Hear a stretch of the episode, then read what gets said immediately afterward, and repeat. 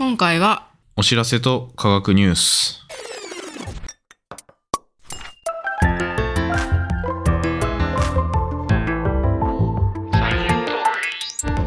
レンです。エマです。サイエントークは研究者と OL が科学をエンタメっぽく語るポッドキャスト番組です。はい、科学ニュース会ですね。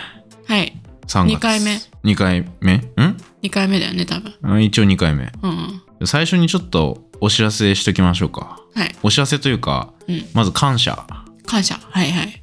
ポッドキャストフリークスっていうリアルイベントに初めてサイエントークが参加しました。お、楽しかったですね。楽しかったですね。まあ、は初めてっていうか、レンさんは他のポッドキャストウィーケンドとかも参加したことあったよね、確か。ああ、それしかない。だから2回目だね、俺は。うん。私が、あの、そういう、うん、実際のイベントに足を運ぶのが初めてですごくびっくりした。びっくり？うん。何がびっくりした？なんかいろんな人に話しかけられて、うん。で、こっちは知らないけど、あっちに知られてるみたいな状況、うん、でいろんな人から、ご婚約おめでとうございますって言われて、ね不思議な感覚だった。ありがたい。いね。そう、めっちゃ聞いてます、めっちゃファンです、みたいな言っていただけたりして、すごいサイン書いた。あ 初めてだよ、あんな。ーうん、サインなんてさ、用意してないじゃん。うん。ね、用意しなきゃね。カタカナで、レンって書きましサイエントーク、レン、サイエントーク、エマって。た。いや、ちょっとね、かっこいいやつ用意しとかないとダメだなと思ったね。そうですね。そえでも本当にありがたかった。う。うん、ありがたかったですね。もうなんか途中泣きそうになったわ。マジ？うん。こんなに？みたいな。うんうんうん。いや、そう話してる人もさ、うん結構、うるうる来てるというか、もう感激ですみたいな感じの人もいてね、びっくりした。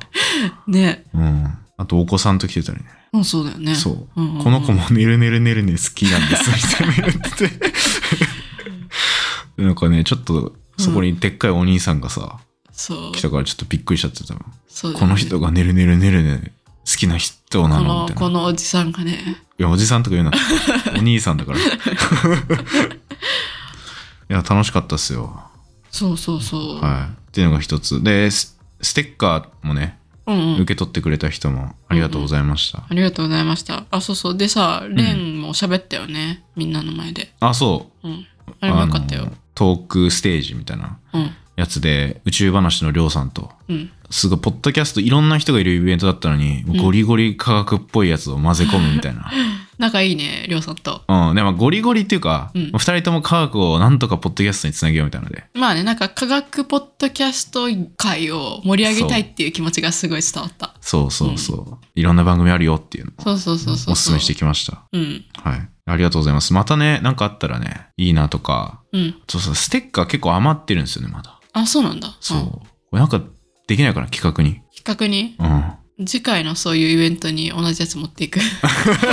使います。とりあえず使いますみたいな。でもさ、なかなか来れない人もいるじゃないこのイベントの話今こうやってしてるけど、うんまあほとんどの人はやっぱ来れないわけじゃない。うん。まあ来れないというか、もう別にいかんわみたいな人もいるかもしれないけど。あそうだよねうん。なんかね、配れたらいいのにね。いやでもなんか、プレゼントもらったりとかもして、あ、結婚祝いよね。お菓子とかね、お菓子とかもらいました。そんな場で8作買ってもらったりもしてし。まあね、いろいろ、そう言っていいのか分かんないけど。あそっか。言わない方がいいか。いや、本当いろいろありがたかったです。本当にありがとうございます。はい、ありがとうございました。すごく感激しました。ね。うん。で、やっぱリスナーさんと交流するのもいいなっていうので、うん。あの、4月22日にはい。2周年の配信をやります。はい。まあ、だいぶ先なんですけど、これ出てる時は。土曜日ですか？土曜日です。の夜。何やるかは決めてないんだよね。何やるかはこれから決める。うん。うん。去年はね、YouTube でライブ配信みたいなのしたけどね。そうはして、まあ1年こういうエピソードをめっちゃ聞かれてましたとかうん、こういうゲストの人来てくれましたとか、まあ振り返りやりましたけど、まうん。あ、そんな感じでいいんじゃない？まあま軸はた考えよう。また考えますか、うん何やるか。うん、ちょっと、何喋るか。う。ん、企画中です。はい。はい。なので、そういうイベントもあるので、ね、よかったら、ポッドキャストと合わせて楽しんでほしいですね。そうだね。それだったらオンラインだから、もう気軽にね、そうそうそう。ますしね。誰でも参加できる感じにしますんで。っうん。ていうのと、もう一つ、次回からたまにスポンサーエピソードが入ります。おうありがたい。ありがたい。これはですね、まあ2パターンあるんですけど、はい。まあ番組の途中で僕らが喋るうん。まあ、オリジナルの CM みたいなのがうん。入ったりとか、うん。まあ、もう一パターンは実際にそのスポンサーしますってあのおっしゃってくれた企業の方とか、うん。あとは研究機関の方とかがうん。いらっしゃるんですけども、まあ、その方に実際出演してもらってもうその道のプロの研究者に話を伺おうっていう企画をねちょっと今計画中です。久しぶりだね、この二人以外と誰かとっていう。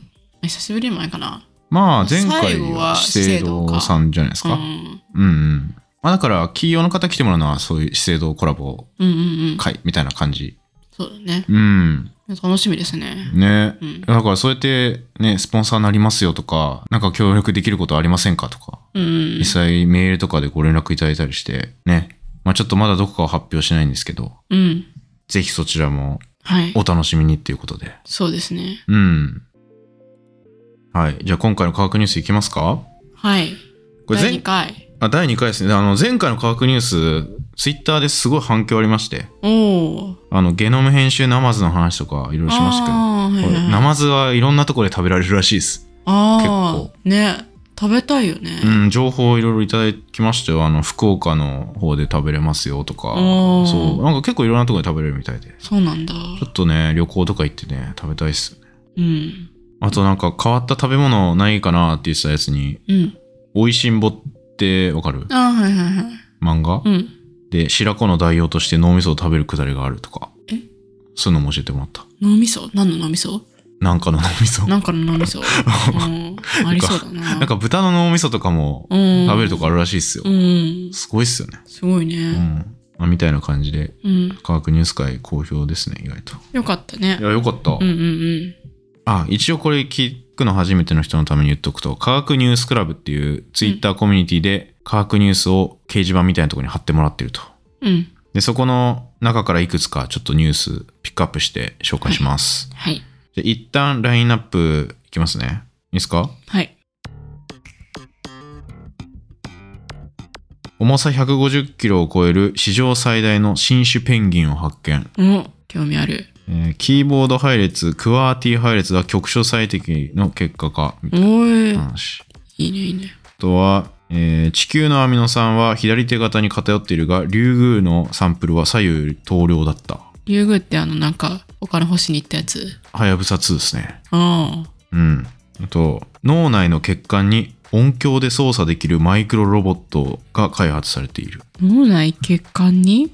音量で操作できるマイクロロボット。どういうこと？音音響、音響で？ちサウンド。ょっとなんかタイトルだけだったらよくわからないからちょっとそれも聞いてみたい気もした。うんうん。で、ブラックホールは暗黒エネルギーの源なのかという初の観測的証拠が提示された。おおすごい。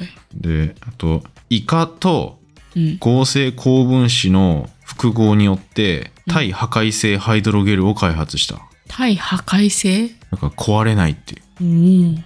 ゲルを壊れないゲルをを開発イカと高分子を混ぜてうん。作るっていう。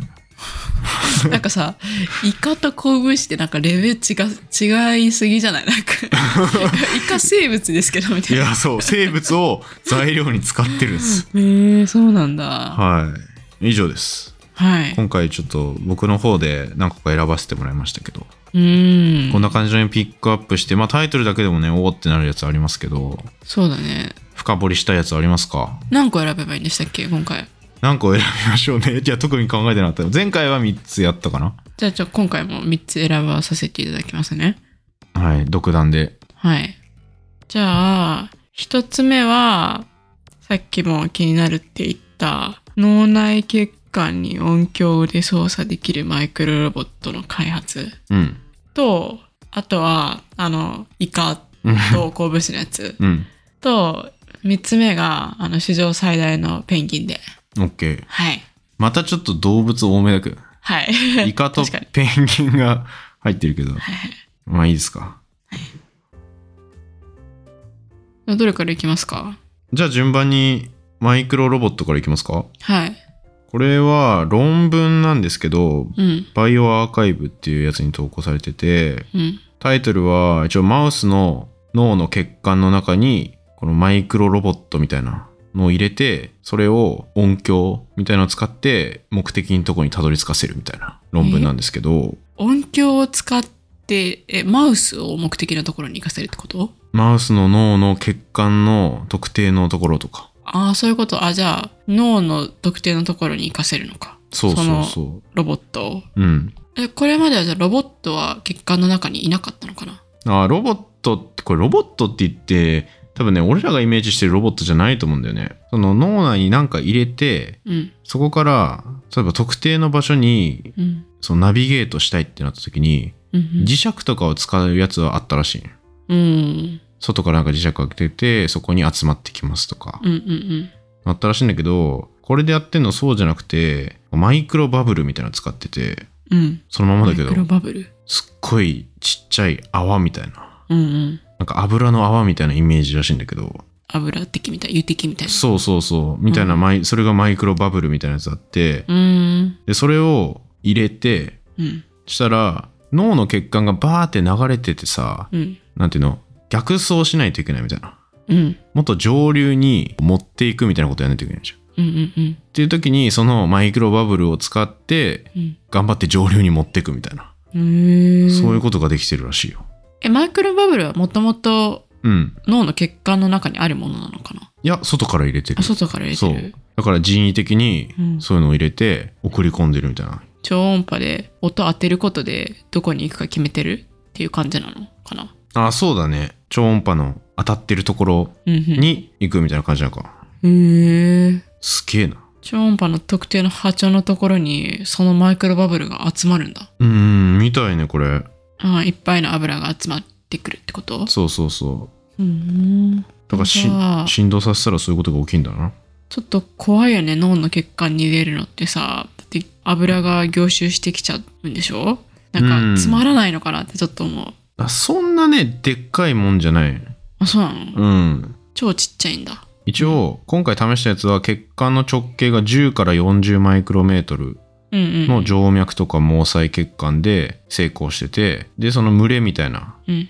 集まったやつのサイズが3から10マイクロメートル。ああ、まあまあ、ちっちゃいはちっちゃい。10分の1ぐらいかな。うんうん。あ、そう。一応観察方法としては、蛍光をつけた光るうん。マイクロバブルを入れて、うん。で、超音波当てて同じところに集まるから集めて、うん。じゃあどこに行ってるっていうのを解析してる。うーん。じゃあもうとりあえず、うん詰まるとかそういう心配はないんだね。うんうんうん。えでもさ、超音波である特定の場所に行かせるってどういうこと？なんか、ある特定の場所にその超音波の音源みたいなの置いといてさ、で、そこに来るようにするみたいな感じなのかな外から超音波を当てて、うん。そしたら体の中に振動は行くじゃん。うん。で、その振動が行ってるところの血管が震えたら、うん。そこで、そのマイクロバブルの脂質みたいなやつが、うん。なんつうの、ちょっと大きくなるというか、油と油がくっつくみたいな感じで。っていうのが起きて、外からコントロールするっていう。なんかその話を聞いたらなんかここの場所に行かせようと思って行かせるみたいな感じじゃなくってこの波長の超音波を当ててみたらここに結果的にいっぱい来ましたみたいなそういうことがわかるのかなってちょっと思ったりしたけど自分たちでさコントロールできるのかな行かせたい場所。をだから一応、マウスの頭のとこになんか電極みたいなのピッてつけてやってるっぽいけどな。それわかんの？わかるっていうかあの自分の意思でここの場所に行かせたいみたいなのってできるんかな？自分の意思でっていうのは？研究者の意思であの血管のもうスペシフィックにもうここの位置だけにそのマイクロバブルを集めたいですみたいなってできるんかな？ああ、うん、なんか、その音響、そもそも音響の震えるうん振動出すやつ自体が結構ちっちゃくて、サイズ的には。で、それをなマウスの頭にピトってあじゃあ感じ。来させたい場所にの近くに置いとくみたいな？そうそうそうそうそう。あそういうことね、うん。ん。なんか勝手にイメージしたのはなんかもうマウスのいる部屋全体になんかその超音波みたいなの流れてるみたいな感じかああ、違う違う違う違う違う。そういうわけではないんだねうん。あ、ごめん。なんかデバイスみたいなやつをうんうん頭にピトってつけるみたいなイメージ。あそうなんだ、うん。で、そこに集まるみたいな感じ。なるほどねこれってさ、うん。じゃあまあその場所に超音波でうん。行くことができましたっていうだけでなんだろうこれからそのロボットをどういうふうに活用するかとかそういうところはまたこれからどんどんどんどん研究して進化させていくみたいなことかな？これ自体でもう何かを治療できますっていうのはまだこれからで、うんうんでもとりあえずマウスの生体内インビボでうん目的のところに血流に逆らってみたいな感じでうんロボットを輸送できます。うん。でしかもそれが結構その生体内って複雑な環境じゃん。結果もいろいろ複雑だし、うんみたいなやつでもちゃんとできる。うんうんってなったらこれまで手が届かなかったところにうん。物を送れるってことなんで、うんそれはすごい。そう薬を送るとかうんうんうん使えるかもしれない。なるほどね。本当目に見えないところのナビみたいなのを するからさうん。めっちゃ難しいと思うこれ。めっちゃ難しいよね。触れないからね。うんうんうん。でさうんもしかしたら一歩間違えたら、まあ、ないのかもしれないけど詰まる可能性とかさうん他の事故が起きる可能性とかもあるしさ。うん。うん難しいけどでもすごいことなんだろうね。これちなみに体ではできてんのかな？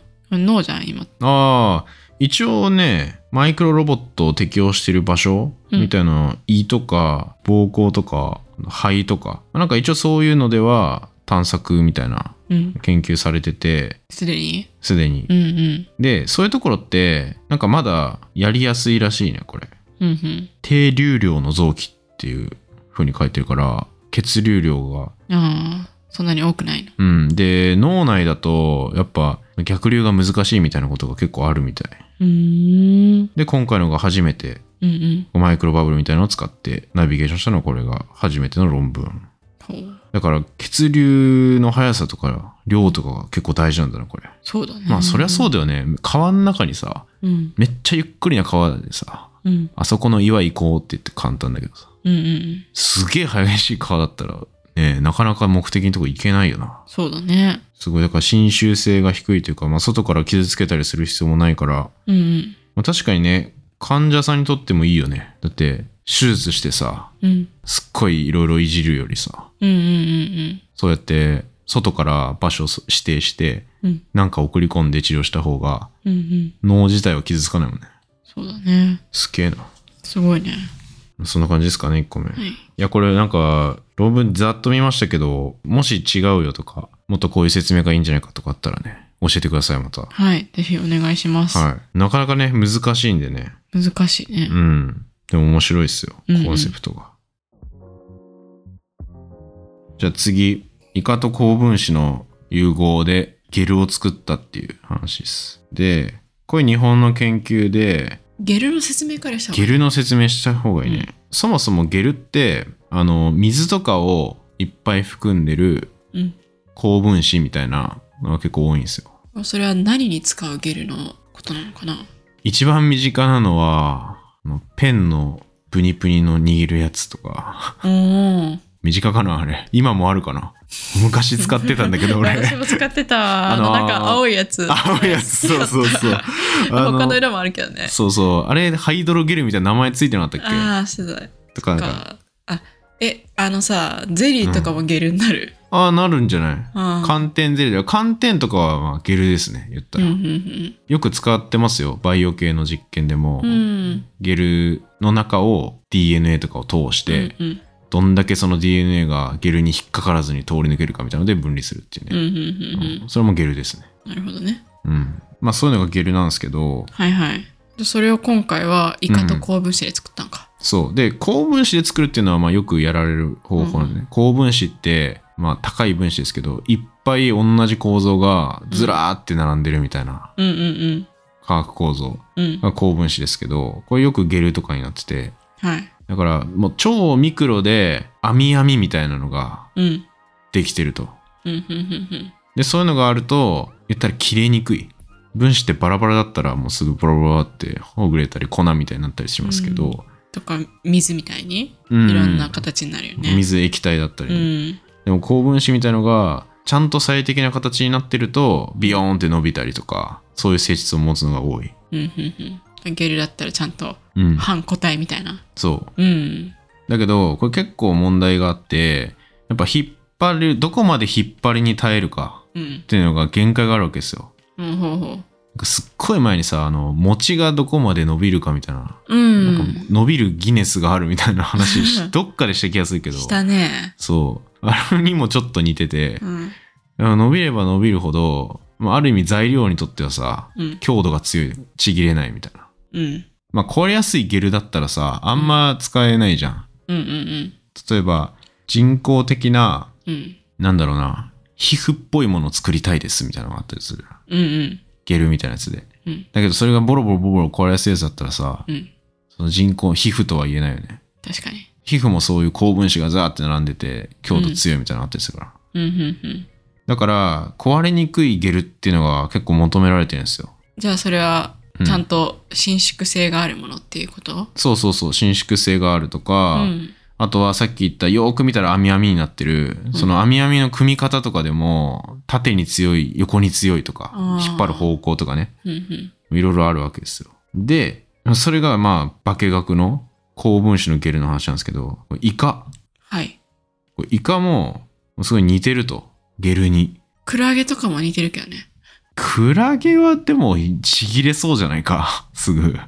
あ、ちぎれんの？クラゲ。わかんえ、なんか見た目はゲルっぽくない？なんか。見た目はゲルっぽいけど、引っ張ったら、強度そんな強くなさそうじゃないどうなんだろうクラゲ引っ張ったことないからわかんないけど。イカは強いのかなあ、まあでもイカはお寿司で食べるもんね。食べるしさ、あの、結構硬いね。生のイカとかさ、うん。イカのあの頭の部分、頭じゃないんだっけ、あそこ。あ、心臓だっけなんか私らにとっての頭みたいな位置の一番上にあるとこだよねイ。カ飯の米詰めるところって、あーあれなんていうかわかんない。わかんない。イカ、なんか胴体っぽいとこだよね。そう。うん。外頭膜っていうのかな。うんうん。どういう字？外側の外に、塔はね、これ。水筒の塔違うえ。見たことない塔。あ、そうだ。じゃあいいよ。なんか、大って書いて長いみたいなやつ書いてるみたいな。え外頭膜ー、うん。っていう膜いや、あの膜さ、確かにさ、手で引っ張ってもさ、うんブチってちぎれなくない？なかなか。え、あの幕って何？お寿司で見れる？その幕。お寿司にあんな幕入ってたっけ？まあ、膜っていうか、いや、だからもう本当イカといえばこの構造みたいなやつよ。あ、あの白いやつ。すそう。なんか、うんイカ飯を想像したら、イカ飯を包んでるやつを手でこう引きちぎるって、ああ、結構難しいね。結構硬いじゃん。うん。切らなきゃいけないよね。も包丁必要じゃん。う。うんうん。みたいのがある。確かに。それを想像したら、クラゲはなんかちぎれそうな。そうそうそうそう。うんうんっていうのが、まずあると。うん。うん。で、そのイカの皮みたいなやつって方向性があるじゃん。縦と横みたいな。縦長でさ。うん。で、横、ちょっと細長い筒みたいになってるみたいな。ああ、まあそうだね。イカを見たら方向あるよね。そうそうそう。うんで、イカの切り身を見てみても、うん。その繊維の方向みたいなやつがある。ああ。まあ、どの動物もあるんじゃん。鶏肉とかでもあるよね。繊維の方向って。そうそうそう、うんうんあるね。まあ筋肉の組織とか、うんうん、うん。そういうやつが方向性があるから、ってことは、その方向性が一方向だと、やっぱり強い向き、弱い向き出てくるじゃん。確かに。ゲゲルにとっては。うんうんうん。だけど、ある一方向からはもうイカはめちゃくちゃ強いね。でも、その方向が変わっちゃうと弱くなっちゃう。うんってことは、そのイカの方向をさらに外から何かを入れてうん複雑にしてあげれば、うん。もうめちゃくちゃ強いイカの皮できる。あっていう発想らしいんですよ。あ。へえ。だから、でで、どうやってそれをさ、うんやるの？え、だから、これは、イカの切り身をうん取ってきて、うん。それを、その高分子を合成する液体に浸して、うん。なんか染み込ませるみたいな感じ。あ、じゃあもう実際にイカつ、イカを使うってこと？このイカの切り身が論文に出てきます。ええイカの切り身は、うんじゃあなんか縦方向とかだけにその強いとしたら、うん。そのイカの切り身そのものに対してその横方向とか斜め方向の鉱物入れていくみたいな。そうそうそうそうそう、そういう感じ。うんそんなのできるんだ。そあのすでにあるゲルになんか追加していくみたいな。う。うんうん。へえだからめっちゃシンプルにしたら、網だくじみたいな、縦方向にまっすぐの線あるとしたら、その中に高分子、いろいろくっつきまくる高分子の液体入れて、うんうんうんすっごい網だくじ複雑にするみたいな。バーって横にもつけて。うんしたらさ、どの方向からも結構強くなる。なるほど。みたいな感じっていう、これ複合構造っていうらしいんだけど、うん。その方向性がもともとあるやつうん。に対して、異なる方向の構造を入れる。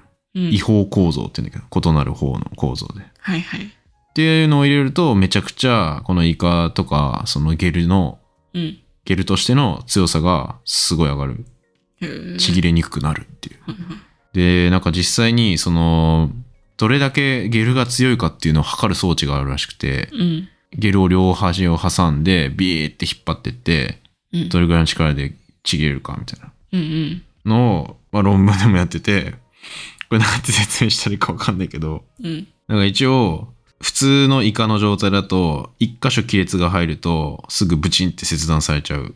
うん。けどこのイカゲルは一箇所亀裂が入っても全然切れなくてそのまま伸び続けるみたいな。もう性質が全然変わるっていう。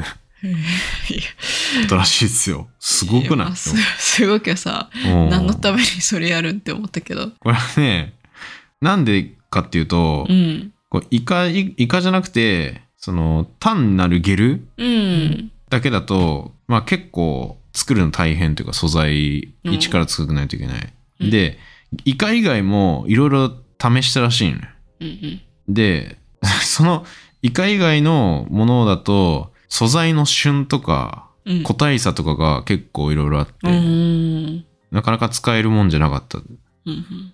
だけどイカだとそういうのがばらつきも少なくて再現性よくできたっていうのが一つ。じゃあそもそも、もうその実験とかで使うゲルうん。を、あの、他の動物で使うっていうことが前提で、それをさらに良くするためだったんだ。うん。なまあなんかこれをやった人曰くうん。もうそこに生物のいい素材があるんだからそのまま使っちゃえっていうことらしいです。なるほどね。そんなにでもうんゲルのさ、うん強度が必要なんだね。いや普通のゲルじゃダメなのかな？普通のゲル。普通にそこら辺にある、なんか作れんじゃん、ゲルってすぐ。そのゲルじゃもう弱すぎて使えないっていうような事態が何か起きたから、うん。より強いゲルが欲しいってなったのかな？一応なんか生体の置き換える材料としてうん。使えるゲルみたいのがいろいろ探索されてる。ああ。なんだろうなじ。ゃあもうなんかエコのためみたいな わからんけど。生体って体よ？うん。だからなんか、あえてさ、人工的なものを使うよりは、もう動物であるから、その材料使っちゃえ、みたいな。うん、でも結構難しいらしいよそもそもが。その、うんいやでもなそういうのをなんでそういうの作ろうとすだるから強いゲルが欲しいから。なんで強いゲル欲しいの？だから生体に置き換えたりできるかもしれないから。体の一部にあなんか使ったり。そうだから体の一部を置き換える。だから、筋肉とかはわかんないけど、あ、じゃあなんか人その間脂肪とのかさ。どっかに置き換えたいってことか。そうそうそうそう。で？あ、そそうういうことね。とか、まあゲルで、どっかになんか体のさ、うん。中に薬と一緒にゲルみたいなの埋め込むみたいな。うん医療法、医療を考えた時にゲルは必要で、で、その時に破壊性が、まあ、耐える、より耐えるゲルが必要。なるほど、なるほど。理解した。ってなった時に生物の力をちょっと使って、うん。それをより改造してうん、新しいゲルを作る。っうーん。てなったら将来使えるかもね、みたいななるほど、なるほど。感じみたいね。いいね。うん。そっか。じゃあ将来、なんか病気あったら、イカで、かつ、なんか人工的に補強されたイカが体の中に入ってくるかもしれないわけね。めちゃくちゃ端的に言ったらそういうことになるけど、はい。身近なところで言ったら、うん。コンタクトレンズとか、高分子ゲルのものあったり、あと、確かにコンタクトレンズはね、強くなきゃ困るね。うん。おむつも高分子ゲルだし、あ、そうなの？水含んでんの？おむつって。てかまた吸水ゲルだと思うけど、ああ、そうだね。水来た時にパッて固まるみたいな。うん、熱さまシート的なあの、貼るやつとかも、ああいうのもプリプリしてるやつうん、ね。高分子ゲルだったりする。うんうん。まあ、ああいうのは、まあ、そんなに、もろくてもまあ、みたいな確かに。感じだけど、体に使うとかなったらちょっと足りないんじゃない？強度が。そうだね。だから完璧なゲルはまだできてないんですよね、世の中で。うん。いや、でも、強いゲル作ろうって、って、いろんな生物やってイカだってね。ねえ。逆に人間でできないのかな。え？あ、でも人間の、ぐ、やばいでしょ、それ。そ人間を何、浸して、重合させて反応させるみたいな話。絶そ対やばいもう倫理的に無理か。いや、やばいよ、それ。多分、壊れちゃうよ、体。あ、そう？今回の研究でイカみたいな構造と外から入れたゲルうんの成分みたいな高分子みたいなやつを入れてうん。結構強いぞってなったらその構造をまた分析したら今度はさもっとね人工でねうん。それに近いもの作れたりするかもしれないしなるほどね。参考にするために使ってみたっていう用途もあるかもしれない。うんうんうんじゃあ次行きます？最後最後。はい疲れてるね。うんなんか ペンギン？あペンギンねはい。150キロ超えるうん。新種ペンギンいやこれ このまま言っちゃうとちょっと勘違いされちゃいそうなんでうん。現代にいたって思われたら困るんで、これ言っときたかったんですけど、これ現代じゃないです。お大昔です。あ、そうなんですね。5000万年前のニュージーランドにうん。いた巨大ペンギンっへえ。ていうのが化石から見つかったっていう話ですね。あ、重さ150キロを超えるって書いてるけど、うん。普段のペンギンってでもどれぐらいなんだろう？意外と結構重いんかな？せいぜい10キロ、20キロぐらいじゃないの？犬ぐらいのサイズかなあ、ごめん。皇帝ペンギンがうん。22から最大45キロのやつもいるらしい。うん。大型だと。えーじゃあそれの6倍とか、3倍から6倍ぐらい？うん、3倍以上で。150キロってだって重すぎん？重いね。人間よりでかいんかな、じゃあ。全体見つかってないけど、うん1.8メートル以上か。この今回見つかった、うん。2023年入ってから見つかったペンギンより前のサイズのペンギンは約2メートル。体重116キロ。あ、それが今回見つかる前の最大のペンギン？そう。2000今回発表されたやつは、うん。2016年から17年にかけて発掘されたペンギン9種類。いたらしくて、で、今回の目玉が、クミマヌ・フォルディセイっていう一番でっかいペンギン。で、全長は不明、長さ。重さだけわかる。重さだけ分かってる。155キロはあるだろうっていう。うん。155キロはあるだろうっていう。うんうん。っていうことで、まあ、史上最大のペンギン。まあ、大きさはわからない。大きさっていうか、あの、長さはわからなくてもさ、うん。だって、150キロって人間よりでかそうだよね、なんか。でかいんじゃないかな。いやーなんかさ、ペンギンって可愛いけどさ、うん。さすがに2メートル以上のペンギンだったら怖いよね。殺されんじゃん。殺されるね。食われちゃう。え食べれるんかなペンギンって人間を。とか、いや、た、わかんないけど。肉食なんかな？まあなんか魚とか食べてるイメージあるけど。魚な気はするけど、怖いよな。踏み潰されそうだもん。うんうん。だからさ、ペンギンの群れとかいいんじゃん。あれがさ、全部さ、2.5メートルぐらいのさ、ペンギンの群れとかが急にさ、うんこっち来たらさ、死ぬよね。いや、怖い怖い怖い怖い。めっちゃ怖い。怖え。なんか、この時代だからさ、こんな大きいんかな。恐竜とかの時代と重なってるのかわかんないけどさ、なんかある時期すごいでかい動物いっぱいいる時期とかあんじゃん。うん、あその。時期、5000万。そうだね。6000年、6000万年前とか、うんそういう時期だと思う。大きい動物もいっぱいいるし。なるほどね。で、ペンギンって多分、あのー鳥類、もともと鳥類で、うん。で、飛ぶ能力の代わりに泳ぐ能力ゲットしてるうんうん。動物だけど、なんかね、今のペンギンほど潜水に特化した骨じゃないっていうのは分かってるらしくて、うん。だからちょうど鳥類が水にいるやつが出てきて、うん。で、それが潜るうんみたいなのに特化する間みたいなうん種類っぽいんだよね。なるほどね。そう、潜るのが苦手だったかもしれない。っうん。てことは、重い方がいいかもねとかね。なんで？潜れるじゃん。ああ、そっか。潜りたかったんか。そう、重くして、あの、水に入った方がなんか生き残れる環境とか、うーん。泳ぐことはできる。泳ぐことはできる。うんうん。だし、まあ、体がでっかい方が、まあ、海が冷たい時にも体温を維持できたんじゃないかとか、うーん。なるほどね。うん、そういうメリットは一応考察はされてる。でも今いないもんね、そんなでっかいやつはね。っていうかさ、なんでこの時代の動物ってこんな、何でもかんでもでかいんだろう。さ、もともと小型だったのがさ、だんだんだんだんみんな少しずつ大型になってきたとしたらさ、この時代うんね。でその結果、なんかその6000万年前とかにみんななんかでかいようなさ、うん。動物の世界観だったらさ、私たちがさ、またさ、同じこと起きたらさ、あの、同じ感じでさ、巨人みたいな生まれてんのかな 2.5メートルのさペンギンもさ、今の私たちがペンギン見るような感覚でさ、ちっちゃくて可愛いって言えるぐらいの人間のデカさのサイズの人間いたらさ、面白くない？ワンピースみたいだ。ね。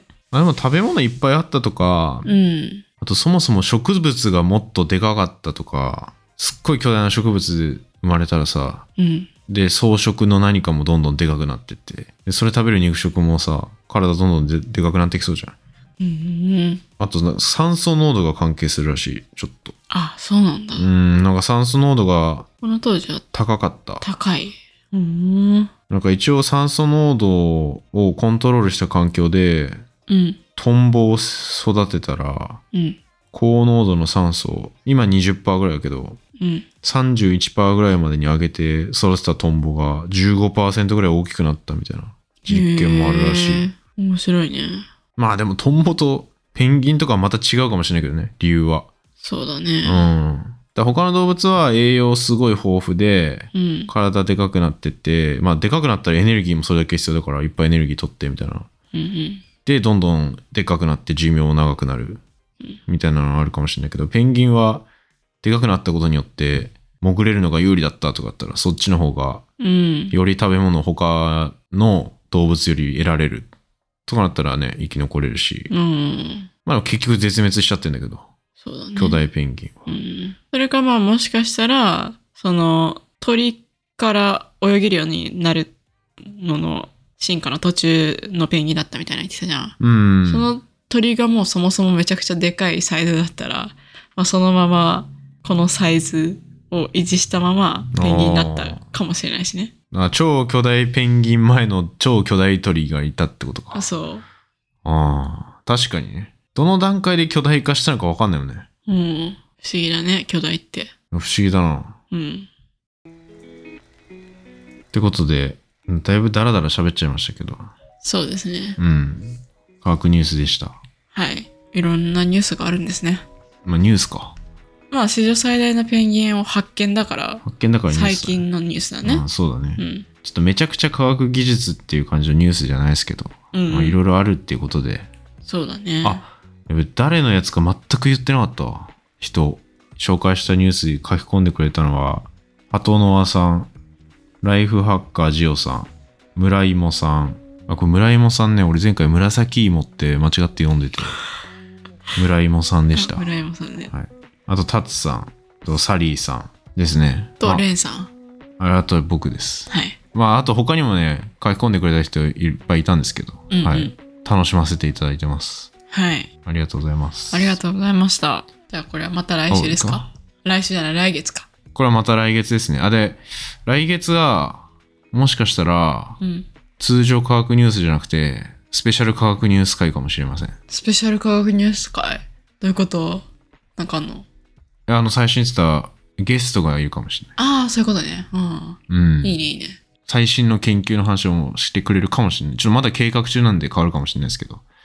はい。かもしれないってことでね。はい。以上です。はい。あの、今日実は、ポッドキャストフリークスのはい。次の日なんですよね。はい。後半僕の体力がつきました。はい。もうね、頭が回ってなかったです。声、声で多分バレてると思うけどね。あ、そうかなバレないんじゃない？わかんない。今日一日ちょっと歩いたし、そうだね。うん。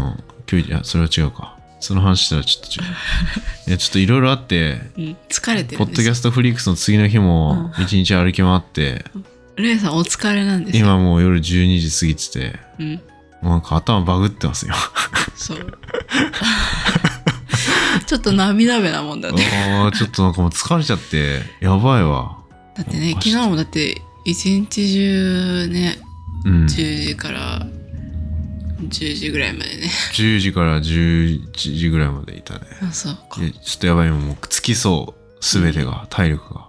いや、もうなんかね、後半何かん、俺ペ、ペンギンの話何言ってるか自分よくわかんなかったから、これ聞き返したくないな。大丈夫かあまあ、ちょっといいですかね編集でどうにかなるかもしれないし。などうにかなる可能性にかけて、はい。あの今日はもう寝ます。はい、寝ましょう。はい。はい。ということで、お疲れ様ですお。疲れ様でした。はい。はい。本当に。